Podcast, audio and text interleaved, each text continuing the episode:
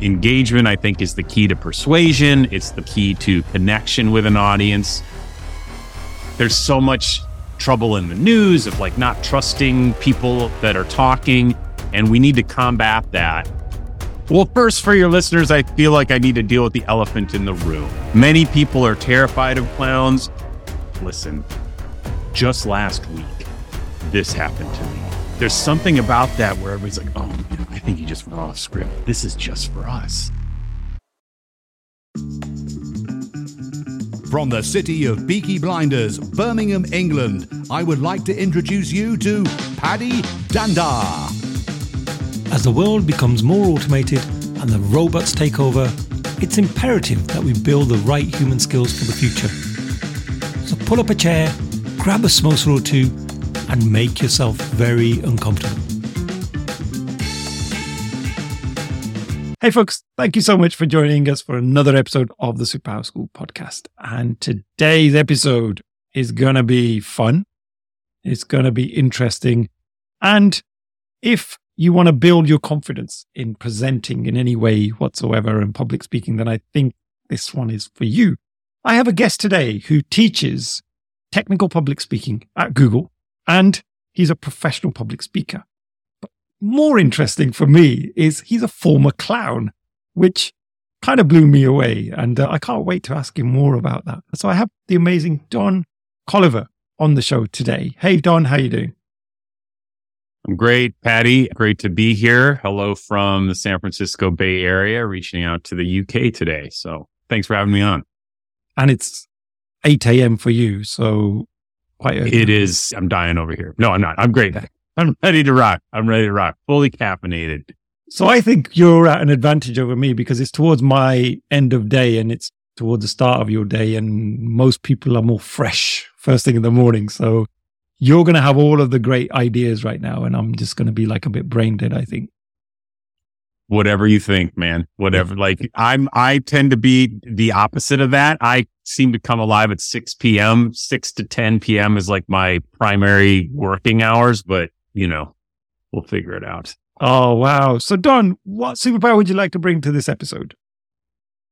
My superpower I want to bring to your listeners is how to engage with your audience when you are presenting. Because engagement, I think, is the key to persuasion. It's the pr- key to connection with an audience, especially for folks in tech who have trained for years to, with formulas and coding and like uh, presenting a process, right? And there isn't much connection involved in like a binary creation of zeros and ones. And I think the time of careful crafting of a presentation and rhetoric and like uh, turns of phrase it's important for, you know, political speeches or something like that. But when it comes to like updates for your team or presenting to executives, there's a new kind or a different kind of speaking that is essential these days. One which is in connection and being affected by your audience. And we see it. There's so much trouble in the news of like not trusting people that are talking. And we need to combat that. And I think we all have a very heightened sense of like, I don't believe this person. And the solution to that is being engaging and engaged with your audience. Oh, I love this topic because it's one that I'm a big fan of as well. Because when I'm doing any kind of public speaking, I'm always thinking about how can I connect with the audience in a different way? Because I'd hate to be the guy that just turns up and rattles through a bunch of slides and then walks off again. So I do silly things, Don. I do things like I get everybody up on the feet and we do Indian Bhangra dancing. So like we're all kind of like dancing for the first few minutes and other silly things as well. But I think for me, be really interesting hearing your insights, especially for someone who's, you know, working with some of the brightest minds in the world at the likes of Google. Before we get into that, tell me about this clown stuff. Yes. Well, first, for your listeners, I feel like I need to deal with the elephant in the room. Many people are terrified of clowns. I don't blame you. When I was a child, I don't know if you, do you have something called Chuck E. Cheese's in the UK? It's like, uh, okay, I don't think you do. It's a kids restaurant. They serve pizza and there's video games and they have animatronic mouses that play band, like songs. And sometimes there's uh, actors in full costumes with big scary heads of like animals walking around and interacting with the kids. And those actors completely terrified me. And here's why. Because I couldn't see the face. I couldn't see really what was going on. They weren't sharing their honest, how their presence. They weren't being present with me. They were putting on a face. That's the opposite of what I talk about. When I talk about clown presence, I mean absolutely transparent. I am completely present with the audience. The audience knows where I'm at. I prefer to know where the audience is at, and that creates the dialogue. There's no facade, if you will. So when people think of that white faced, red nosed clown, maybe from it, like Pennywise or something, they're terrified because they don't know what's going on behind that makeup. But that's not the, what I'm talking about. I'm talking about the opposite of that. So first, now that we put that aside, in terms of my history with clown, I was a longtime television producer. I discovered improv comedy. Actually, I went through a rough divorce and I was pretty bummed. And one day I just decided, you know what? I'm going to do something just for pure pleasure, like zero financial gain. There's no, nobody makes money doing improv. So, and I did it. And what, it was one of those things. I don't know if you've had this, Paddy, where I went in end of the first class. I was like, where's this been all my life? I love this. This is amazing. And I continued just making choices based on love. And eventually I found myself into physical comedy. I found myself into clowning and then I was good at it. So I ended up as a Blue Man, a member of the Blue Man group here in the States. I toured as a host clown for Slay Partner show through North America here for 800 people a night in a Spiegel tent, kind of poking fun at the audience, interacting with the audience. Um, and then there was so much I had learned. I started teaching clown and I wanted to get away from just teaching comedians because there was so much that could help people just in jobs and people in tech for real. There's so much crossover. If I could transition over that bridge of like clowns, I don't like clowns. So, like I said, it's really about being confident enough to engage with your audience and how that can actually be relaxing for a nervous speaker. If you can get, you probably found this when you have your audience dancing if you're nervous, if you can start a di- interaction with the audience, it can actually relax you as a speaker because suddenly you're not alone up there. You've got, you're all there together. You're all there together having a dialogue and that can be relaxing for somebody who's really nervous. You know why you've hit the nail on the head there, Don, because I, I did a presentation with a good friend of mine, a guy called Grant Wright last summer at, was in Miami and we were doing this talk and we saw the numbers of people that had registered. Was like, you know, almost 200 people. And about five minutes before, I said to Grant, I said, Oh, you know, dude, I feel a bit nervous. And he was like, Yeah, same here. I said, I think we should do the Bhangra dancing. So we hadn't planned it. It wasn't something we were going to do like pre planned. But one of the main reasons for that was for me to relax my own nerves because if I see 150 to 200 people all dancing and that would actually help me as well because now I just feel like they're as crazy as I am. So we're all the same now. And that, that's kind of what happened for us. Going back to the Blue Man group, like, how do you get into that group? Because do they have like an interview process? What was the skill set that they look for someone to join that group? I'm just really intrigued. That's all. Yes, there's a very challenging audition process. I think 200 guys auditioned and two made it through in my LA audition. And then, but that just gets you into the training program. This is my cat, oh. by the uh-huh. way. That just gets you into the training program because Blue Man is many things, but one of them is drumming. You have to be a great, fast drummer and I wasn't a drummer. So they put you in something called drum school. So for a year, all I did was take drum lessons to become a adept drummer. But in terms of what they look for, it, it all comes down to presence and being when you're on stage, even not saying anything, being aware of yourself, but more importantly, being aware and affected by your audience at all times. Like taking it all in and the audience can see you being affected. And without going too deep into the clown aspect, that's what I work towards in my public speaking, which is very counterintuitive for a lot of folks, certainly for developers and coders, but it's had great effect. It's been really helpful for folks. And that's actually why I wrote my book, Wink, Transforming Public Speaking with Clown Presence. It talks about exactly that. How do you build that to help you engage better and get the results you want from your messaging? And on that note, what is something that somebody could do to start building that engagement with their audience? Well, I like to give three tips. Okay. Uh, to help a person engage better with your audience. But the primary one, and I remember one day I went to the Los Angeles Public Library because I knew this to be a fact and I needed to find some research to back it up. And I did. I found a study from 2010. It was an academic study in those big biology lectures, you know, when you would go into Bio 101 and there'd be a huge stadium of students and like a little professor down at the bottom. And what they did is they gave all these hundreds of students dials of how engaged they were. And the professor would go through the lecture and try different tactics for engagement to see which would engage the audience. And of course, over time, the engagement started to dwindle. They found that 100% of the time, the entire audience would be engaged when the professor would simply acknowledge something one of the audience was doing not in a punitive way. It can be like, Paddy, you're nodding. It sounds like you're following, you're tracking with me. Is that right?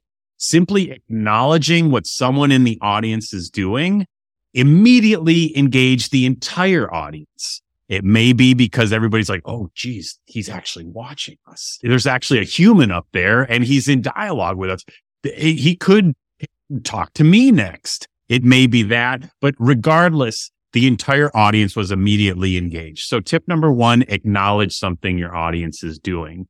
Second thing is make it present. This is kind of like what you did with the is Bhangra. Is that how you say it? Bhangra yeah, dance? Bhangra dancing. Yep.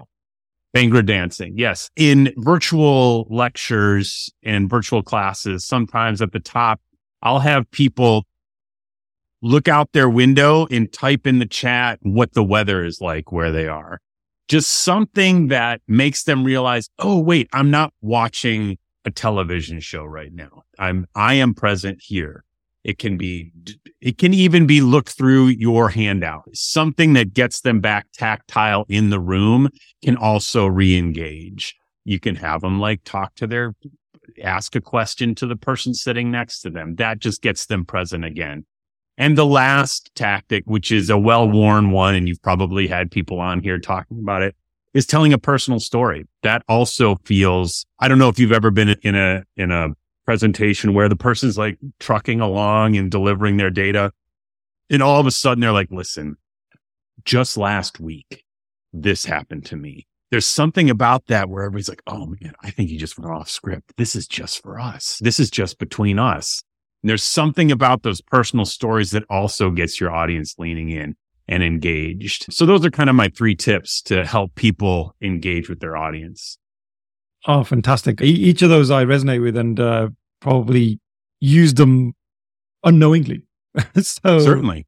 Yeah. And uh, I mean, obviously the storytelling one is one that often is more mainstream, I think, taught. So that's one that I definitely do use intentionally, but the observation of the audience and pinpointing things out to them, that's a really good one. I like that because I've never. Yeah, I think it's important way. to not do it punitively. It's easy to be like, "Hey, listen up, Paddy. You're you, stop it," you know, and then it'll be like, "Oh, geez." Then the whole audience, you may turn the audience on you, but doing it in a fun way or celebratory way is probably the best use of that tactic.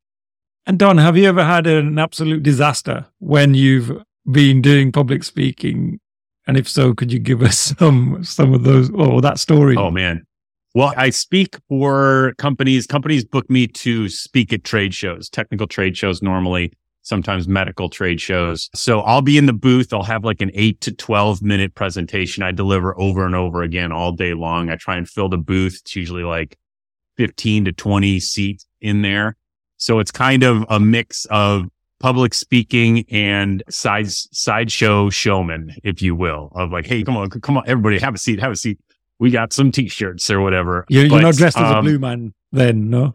No, Okay. I'm not. Although I would love to be dressed as a wacky character. It's funny. I've been booked a few times for some d- demand gen gigs for tech companies, and I've been a wacky barista talking about data security and a, oh, and a super intense and wacky, normally my thing is wacky, a personal trainer pushing uh, hard drives. Anyway, back to your story. You were wondering about changing moments in presentation. So I was in Nashville.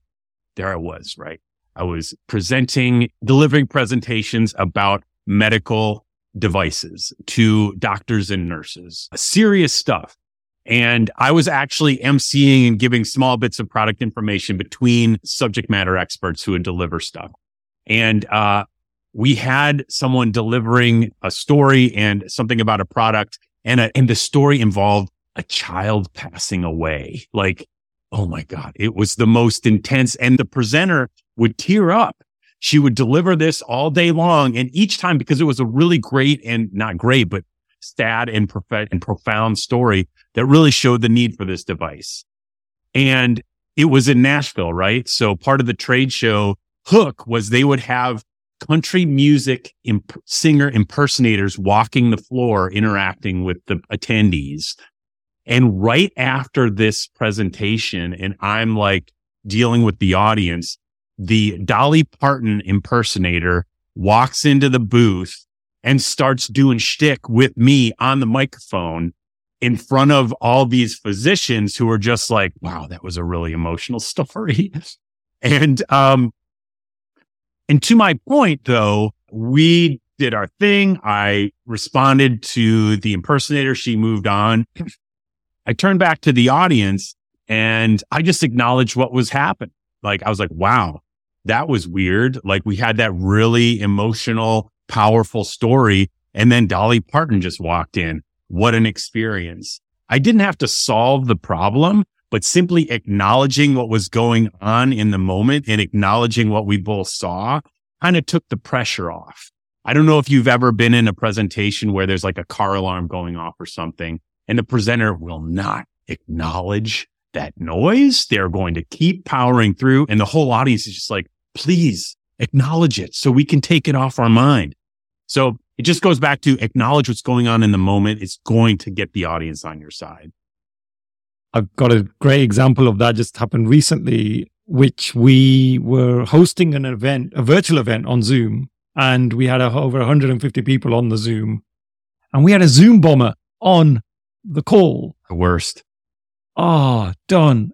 It was awful because, like, what do you do as a speaker? Do you just continue and just rattle through while this person's trying to disrupt everything and they're putting on all of these profanities, you know, on, on the audio? Now, whilst we're as hosts trying to find out who this person is so we can eject them from the room, and as you can imagine, 150 people, we're going through all the names, we're trying to figure out who this person is. The speaker was amazing, a lady called Heather Martinez. She was just phenomenal because she acknowledged that this was happening and made a joke of it as well. Because I think if she had ignored it and just carried on battling through without acknowledging it, somebody would have, you know, pitched up and said, like, hey, can we sort this out? But she acknowledged it and said, we're going to continue. Like, you carry on. We're going to continue. And yeah, thanks for that silly remark. And she just carried on. And it was great because it enabled the audience to relax a little bit and, and know that she's in control. She's got things like, you know, we just got to trust her and we'll figure it out eventually. And that's what we did. We ejected this person out of the room. And uh, luckily, the rest of the session went really well. So, What a great example. Yeah. And just to give a takeaway for your audience, another thing I like to do these, this is more for small meetings or classes, or if you have to do a presentation to a small group. Obviously, all kinds of crazy stuff happens in the news, like all the time, like very powerful stuff, which is profound cultural shifts and that sort of thing. And I deal with this often in tech companies. There's so many layoffs going on. Like, how do you deal with that if you come in the week after a huge round of layoffs and you're like, I'm going to give this inspirational story? Like, do you just ignore it? One thing I've found that works really well, at least for interactive type workshops, is giving a, a, moment at the top of the workshop to for everybody to go around and share for 30 seconds what's on their mind. And if they don't have anything on their mind, they can share something they're grateful for. And I'll also say you also have to lead us all in a stretch. I call it stretch and share. So everybody will be like this. Here's what's going on, blah, blah, blah. My team got eviscerated last week. It's really overwhelming. I cried a lot. And, but frankly, I'm gra- glad to be here. And there's something about, and again, I don't, as the facilitator, have to solve it, but simply making space for it and nodding and saying thank you is all it takes. Like I call it holding the space. It's a, it's something I got from like my performance training. If you can hold the space for uncomfortable emotions, you don't have to solve it. Simply be, like you said, like your, your facilitator, a pro who can be like, this is happening. We got it. I'm in control. We're going to be all right. The audience is like, they've got it. He's behind the wheel. I can relax. Yeah. Oh, great advice there. And Don, we mentioned you go into the likes of Google. Now, for a lot of people, Google are almost like the pinnacle in terms of masterminds in tech. They are seen as the top of their game. They have all of these bright minds. Why do they need public speaking help? Wow. You could write a book on that. Not everybody needs public speaking help at Google for sure. There's some brilliant award winning championship public speakers at Google. A fellow named Gopi, I believe he's chief evangelist, won the Toastmasters international speech competition, I believe. But I think just to speak in terms of technical folks, developers, coders, the easiest way for me to visualize it is if I ask you a question, how did you get to this? Like, what's your take on, on our, a decision we should make? A developer, their response will be they'll start at the beginning of the research and talk you through exhaustively every step. And at the end of what they say, they'll say, so here's the answer. And it's the challenge is, can we flip that? Can you say, my answer is X and here's why? I think that's the easiest way to explain how a programming type person has trouble when they're presenting because they want to give you all the data and build up to the conclusion. Whereas in terms of our like clickbaity world, just give me the answer, explain it. And if you just give me the answer, I may be like, I don't need the explanation. I just needed your answer. Thank you for that. And a lot of executives are like that. They get impatient if the person is just explaining without giving an answer. And it makes sense. Like I want to justify, I want to justify how I came up. So you can't disagree with me. I get it, but I'm trying to encourage people to be like, be brave, say your opinion, back it up, and then have a dialogue about it.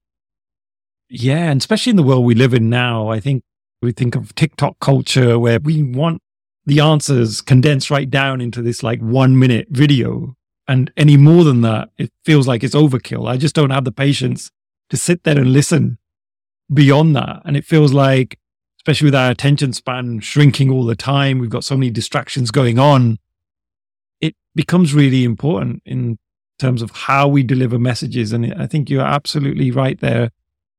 We need to start getting into that mindset of the audience and really feeling like, well, how am I going to articulate my message for them?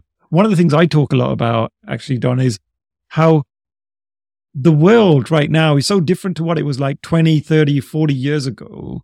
Yet, if we think about business meetings at work, not much has really changed. They still continue to be one hour long. We still continue to have these standard agendas. And in terms of adapting to what a meeting should be like now, not much has really changed for a lot of people. And so I think absolutely about public speaking, but also even just general day to day conversation. It feels like we're still using old historic methods that haven't adapted to what we need now. Like, what, what are your views on that?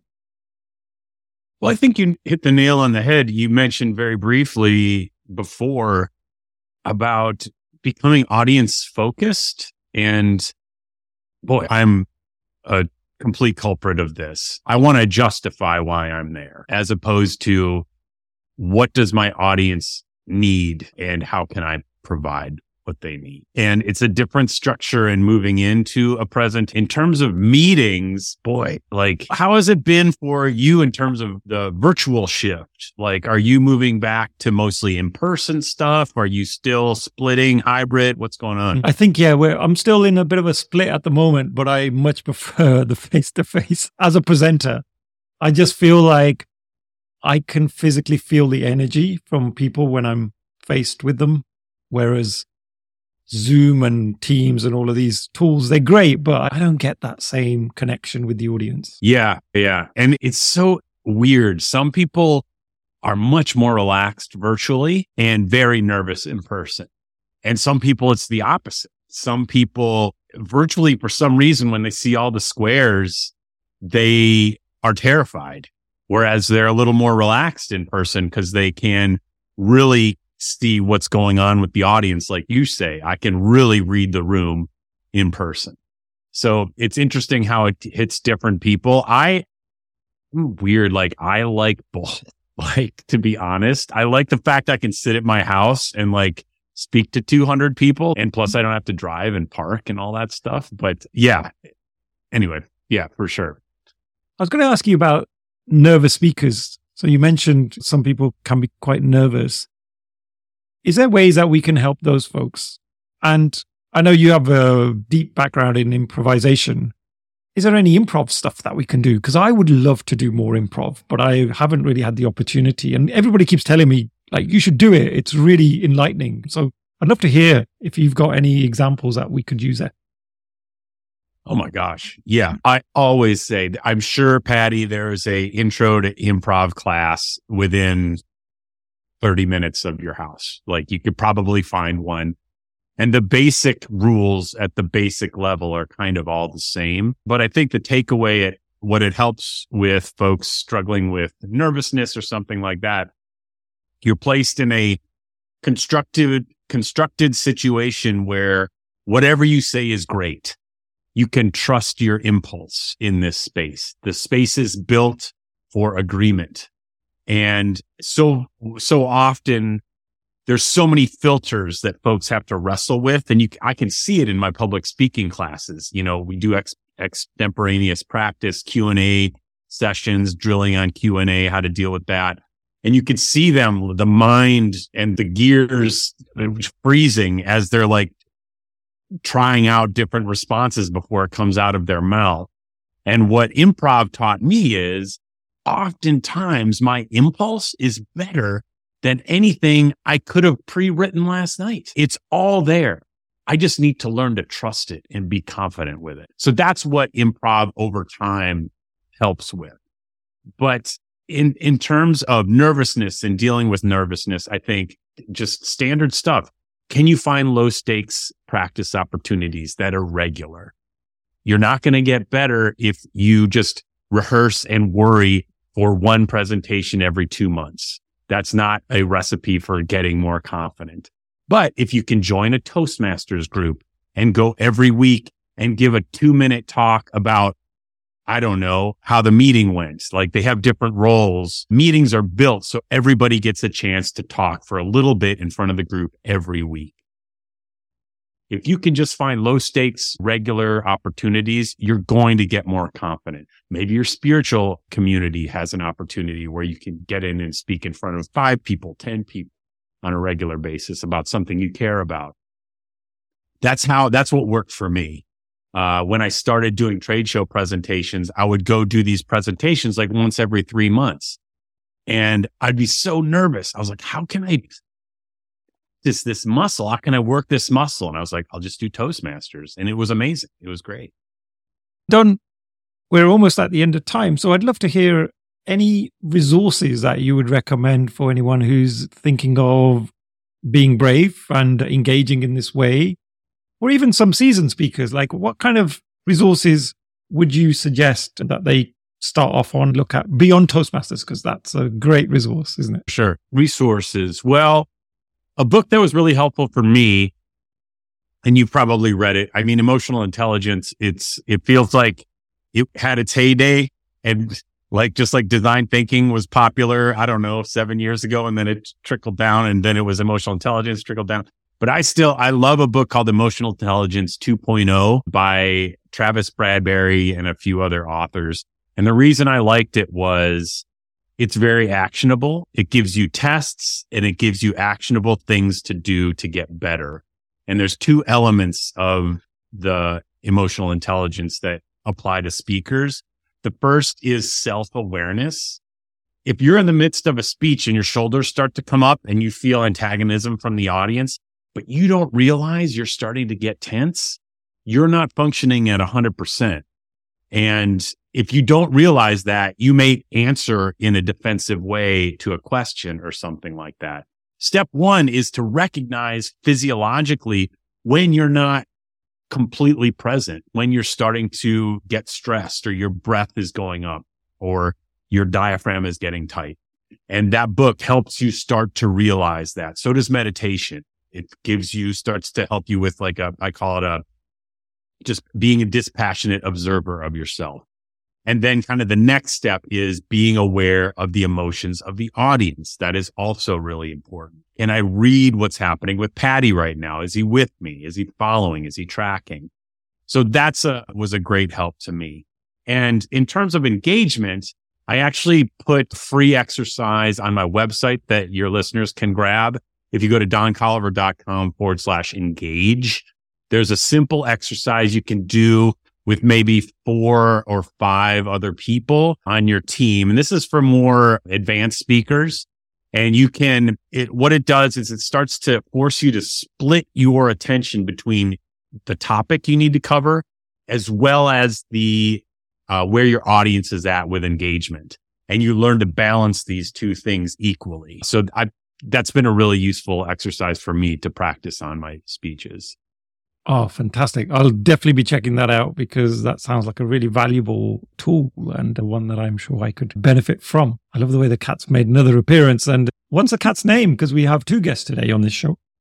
well, we've got three. This is Tuna Baby and Rigby is up on the shelf above my camera right now.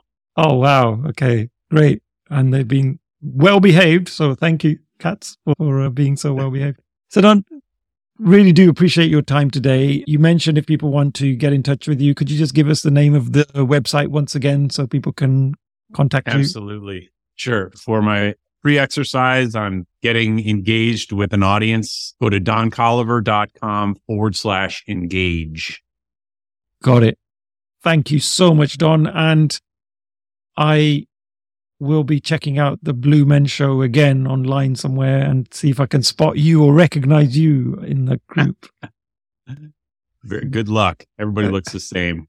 there you have it, folks. It's the end of another insightful episode. And as always, thank you so much for sticking around to listen to this episode and for helping support me and encouraging me to create more content for you guys. If you'd like to get in touch with me directly, You'll find my email address in the show notes, or equally head over to the website and click on the contact link. And I promise I will respond to every single message I receive. I'm always looking for your feedback, so if you'd like me to change things up or improve things, I would love your opinions. If there are topics that you would like us to do future episodes on, or there are other great speakers that you are aware of, then please do mention them and uh, we'll see if we can make it happen. Thank you once again.